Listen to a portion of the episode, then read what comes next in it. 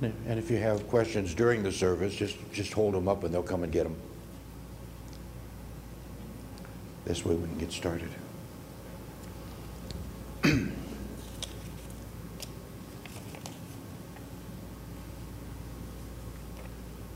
We'll just start with the first one here. Um, Since the word good is relative, what is the basis of unity's principle of one God, or the good? Isn't God something that just is, not good or bad? That is, that is true. Um, good, however, has a relative place within our own thinking as far as that which is in the process of continually to unfold. We go from good to better to best, so to speak, and then we begin all over again when the best becomes good, and then we continue our cycle as it is never ending. So I guess it's a way of plugging into not only our interaction with God the Source, but how we know that we are, as an eternal extension, a part of that, and that we um, as we've said, we never get it wrong because we never get it done. We're always in process. We are eternal. So good certainly is a relative word, but we can use it because it is based upon uh, that which is our own cycle of growth and that which we depended on yesterday and called good, but today can be better. How do I get out of my own way and achieve my goals and desires?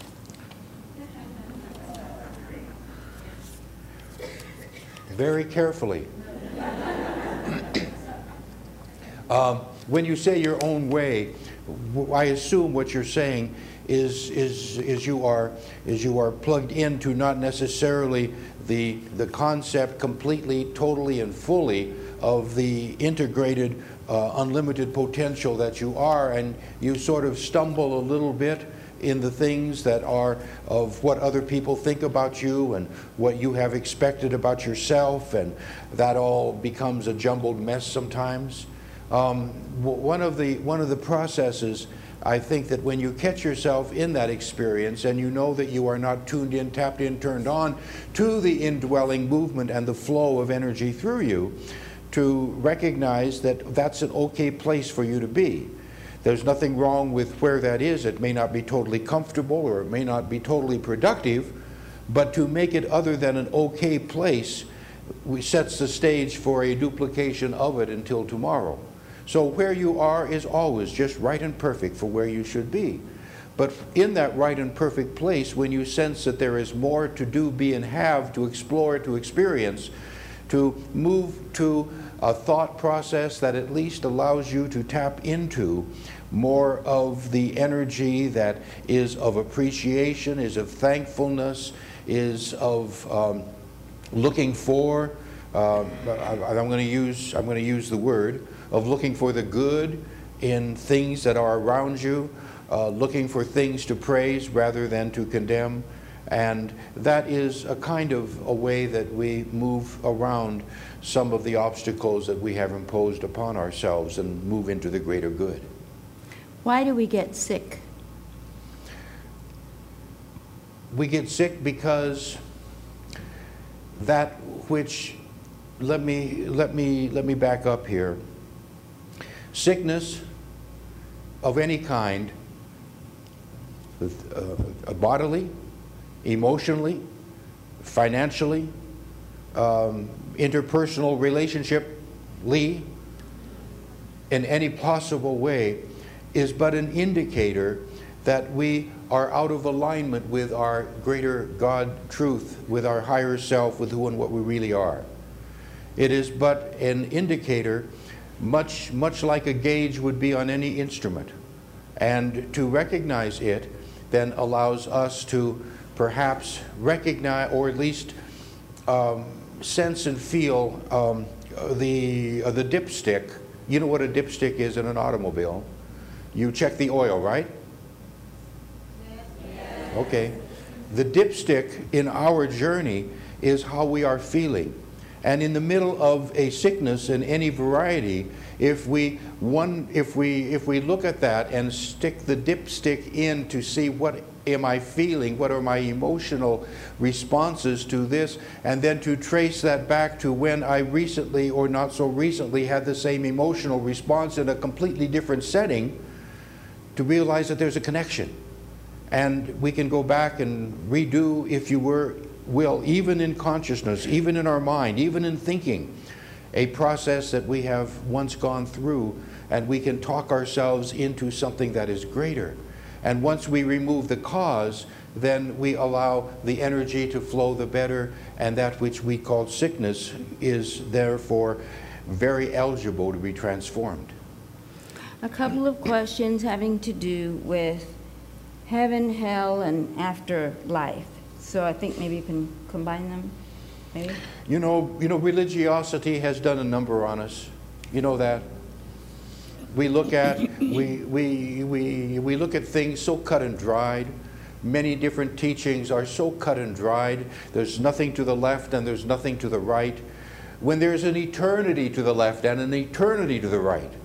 We live in a never ending unfolding universe that is continually being there to nourish us and to draw us ever upward and ever inward, however you look at those kinds of things. So religiosity has certainly called, and you can say, well, it's in the Bible. Yeah, there are a lot of things in the Bible for that matter. But you can look at that. Unity looks at that and says that heaven and hell are states of consciousness primarily. And that um, I jokingly said earlier, um, uh, the hell, uh, the hell, uh, hell is Ajo, you know, the little town to our west. I got into trouble for that years ago, but there you go. I have family that live in Ajo, he said, and I don't think you should say that. Well, okay. Jericho. Yeah. Yeah, whatever. Anyway, so haven't you ever been into hell? Emotionally, financially, uh, independent, you know? Haven't you had real hellish experiences? Well, it didn't come from outside of you, it came from within you. And haven't you had moments when you were just simply wonderfully in tune with all that is good and wonderful and beautiful? Could not that be an aspect of that which we call heaven? See, unity teaches that there's never any place to go. There's only something to be. And to be who you are is the process of the journey. And so, heaven, um, certainly after you make your transition, um, we would understand that we all move into full conscious only awareness of our true higher God self. You never take any junk with you.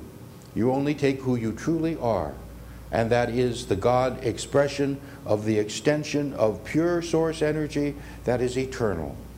And so there's nothing really you can do that wrong. There are those who would say, you know, this is a sin and that's going to do you in, and, and that, is, uh, that is anathema, and God's going to get really ticked if you do that. Well, the energy that is God knows not how to get ticked. It just is. And it's the flow of absolute liquid love. And you are totally safe in that forever. And you want to, as someone said, explain again Unity's belief on our spiritual life after we transition from the physical body. Is there a belief that our spirit will inhabit another physical body? Well, I know this is a, this is a biggie for some people. I believe, we believe, that you have been around countless times. Nothing makes sense to me, to unity, that you've been born and you've got 70 years to make it, or you're done. Right? The infinite presence all of a sudden no longer is this wonderful, loving expression of that which is forever, and now it's turned into a vindictive, judgmental kind of thing, and uh, the mark of something has been placed upon you. You can come over, over, over again. And this is the leading edge of that which is the expansion of the universe. And after we make our transition, we will undoubtedly have many encounters with personalities and life. Haven't you ever had a deja vu movement, uh, the movement, moment? Maybe.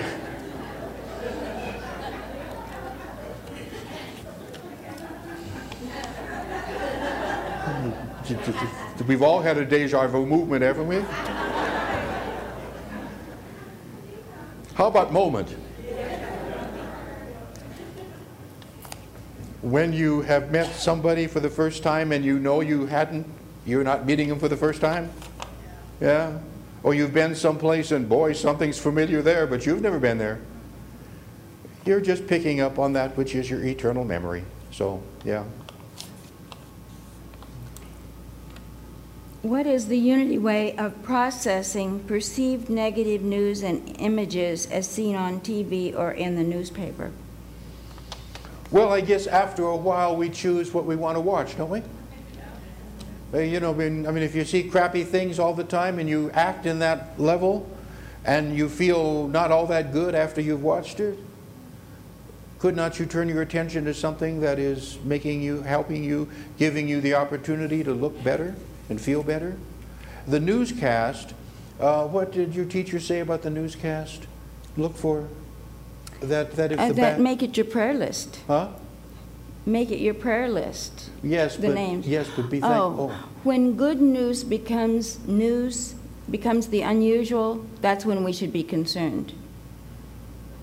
Negative is news because it's, it's it's the unusual. It's blip, it's just the small. We live in a world of good. So Most you- parents are good parents. Yeah, so you can always, you know, look, reach for what makes you feel better, always, right? I mean, unless you enjoy groveling, stirring around in that which is yucko.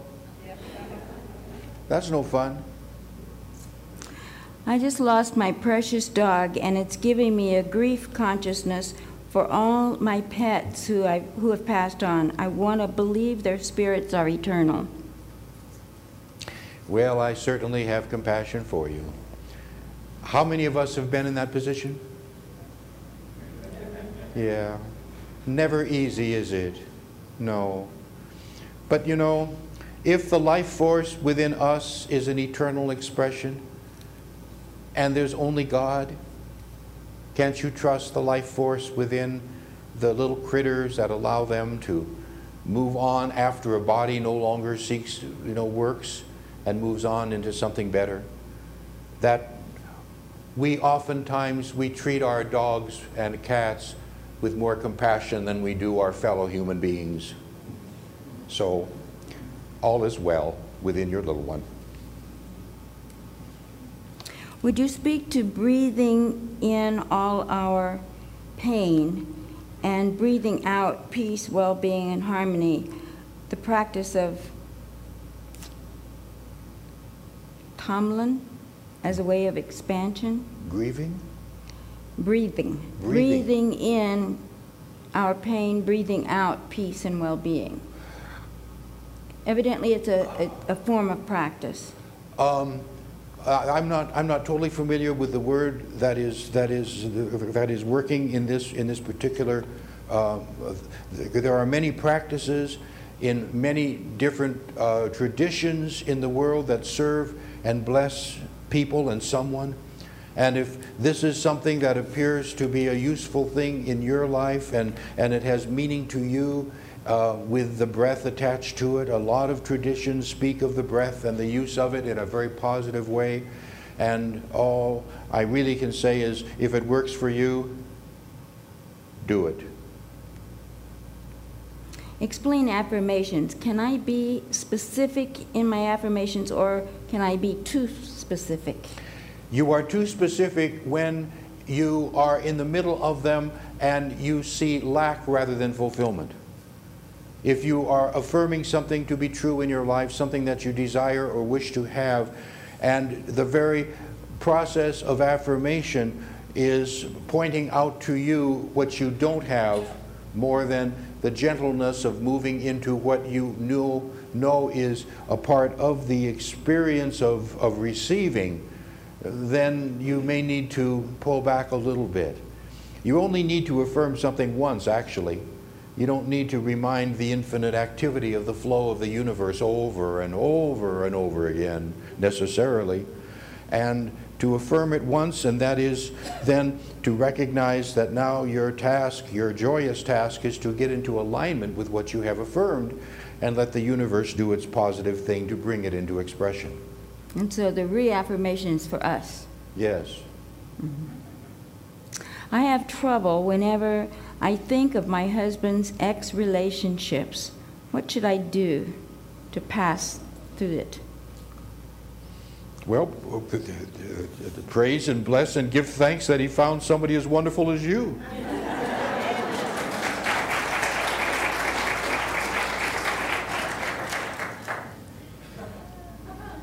How do you uproot a deep healing issue so as to heal completely in wholeness? Some needs come back around when you least anticipate them and don't even identify anymore and still knock you off your center.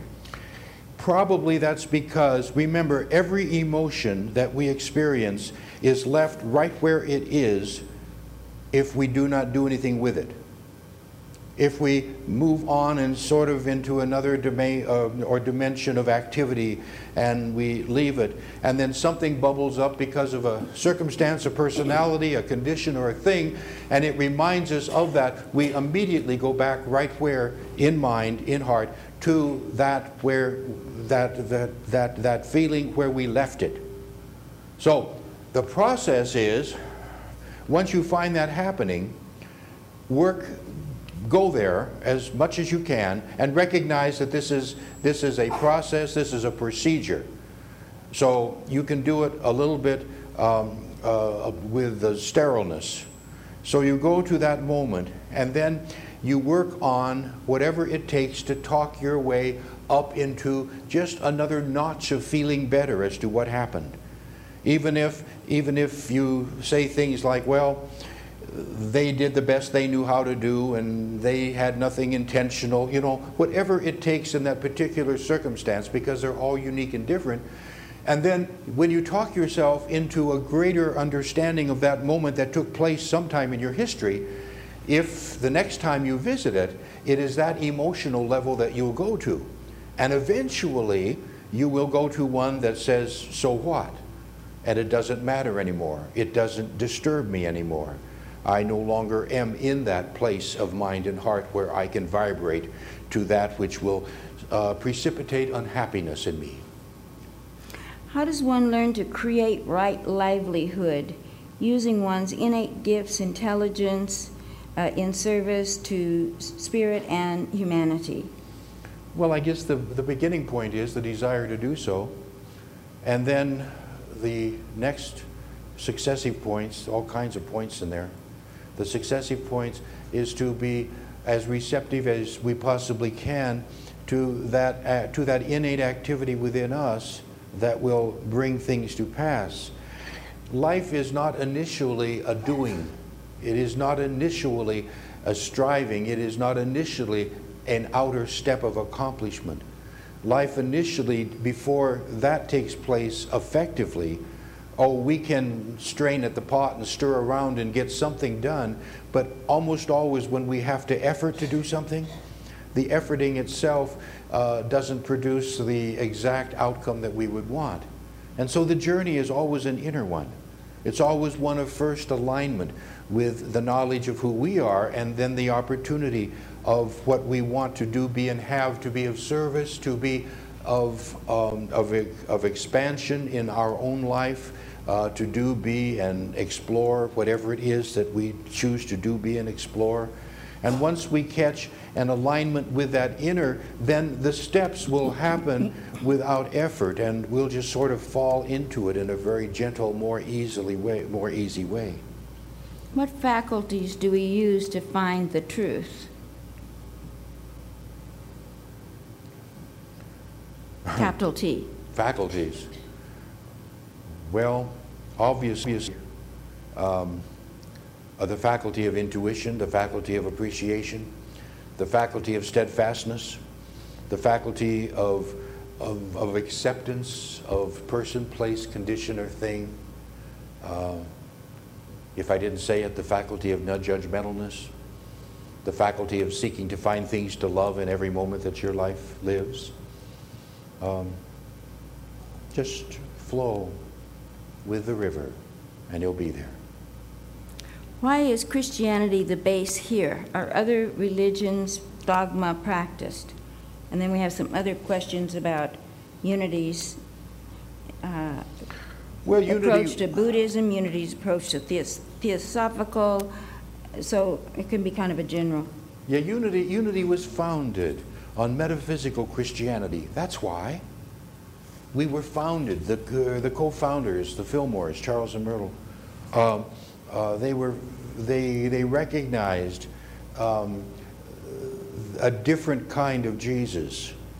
They recognized Jesus in their understanding as wayshower, as elder brother. They recognize that there is but one process, there is but one creative experience, that God knows not how to create first and second class citizens, that there is but one creative idea, and it is innate within each and every person. And the full understanding of that inner creative um, um, uh, the focus within us is called the Christ. Christ isn't Jesus' last name. Christ is a level of understanding, of power, of knowing, of doing. And that is an innate experience within each one of us. So we are metaphysical Christianity. We are not fundamentalist Christianity. And there's nothing wrong with people who are fundamentalist Christians. They are right and perfect where they are because that is fulfilling them in their journey. But that's not what unity is. And so our interaction within all people and all experiences, be they Hindu or Hottentot, is to give them freedom to do, be, and have exactly what is right and perfect for them to do, be, and have. But we are not everything to everybody, and we're not trying to do that because that wouldn't work.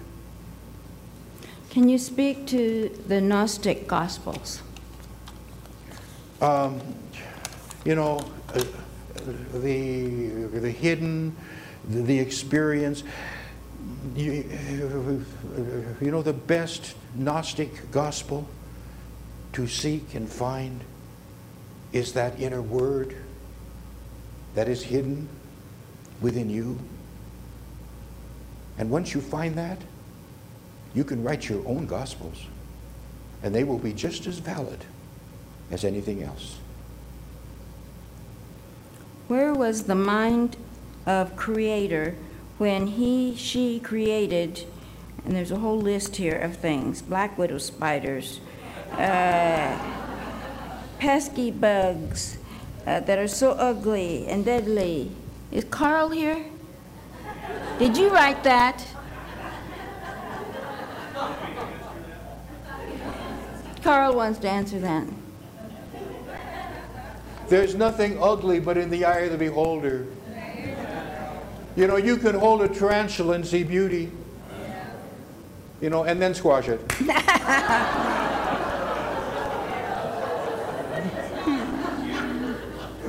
it's an evolutionary process that takes place, I'm sure, within the whole cosmos.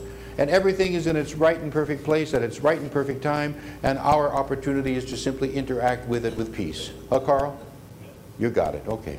Um, I think, well, time-wise, we need to, Okay. Are we there? pretty much. Thanks for the opportunity of sharing. It's a joy.